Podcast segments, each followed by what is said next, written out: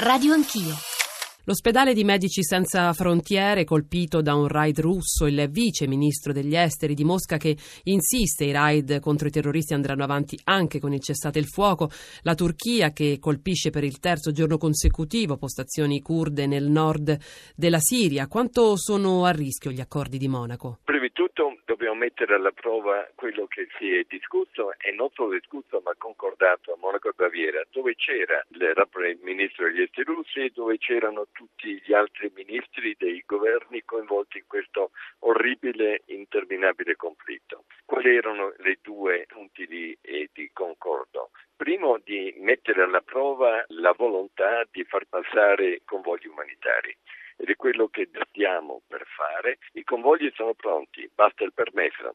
Se il permesso c'è, la prova c'è. Se il permesso non c'è, a questo punto torniamo ad riportare sul tavolo di chi ha concordato di dire di sì. Per quello che riguarda invece il cosiddetto cessate il fuoco, che dovrebbe scattare nel giro di una settimana, questo è qualcosa che debbono risolvere tra di loro russi e americani. Noi li sosteniamo e li aiuteremo, ma la prova del 9 sta in mano loro. Loro hanno influenza sia sull'una che l'altra parte, ci sono impegnati, adesso ci auguriamo che l'impegno lo trasformino in realtà. Se non cadono più bombe, non si lanciano più razzi e l'opposizione non lancia più colpi mortai nel centro di Damasco, vuol dire che hanno rispettato l'accordo. La prova del 9 è imminente e se non viene rispettata, a questo punto si torna a Monaco. I convogli umanitari oggi dovrebbero partire per raggiungere città e villaggi siriani sotto assedio. Lei è lì, sarà lì? Esattamente, ed è il motivo per il quale ho deciso di recarmi a Damasco, perché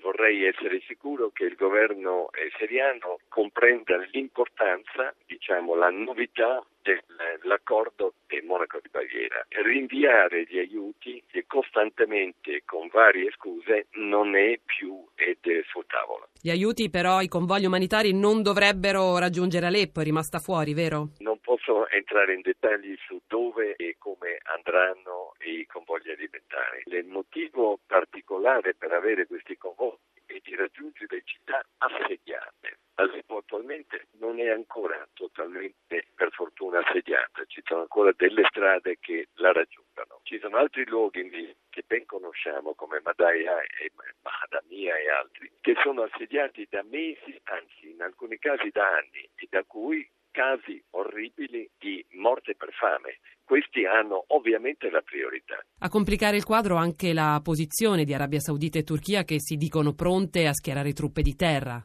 Sono sempre vari piani, un piano quello negoziale e purtroppo c'è sempre il piano che viene chiamato B, cioè il piano in cui se le protezioni non producono risultati si torna al conflitto. Noi ci auguriamo che questo piano B non abbia mai realizzazione, che sia semplicemente un messaggio di avvertimento dall'una all'altra parte. La Siria non può più sostenere una guerra dopo 5 anni e quasi 300.000 morti, con tutto quello che ha come effetto sulla regione e francamente a questo punto su noi tutti, sull'Europa.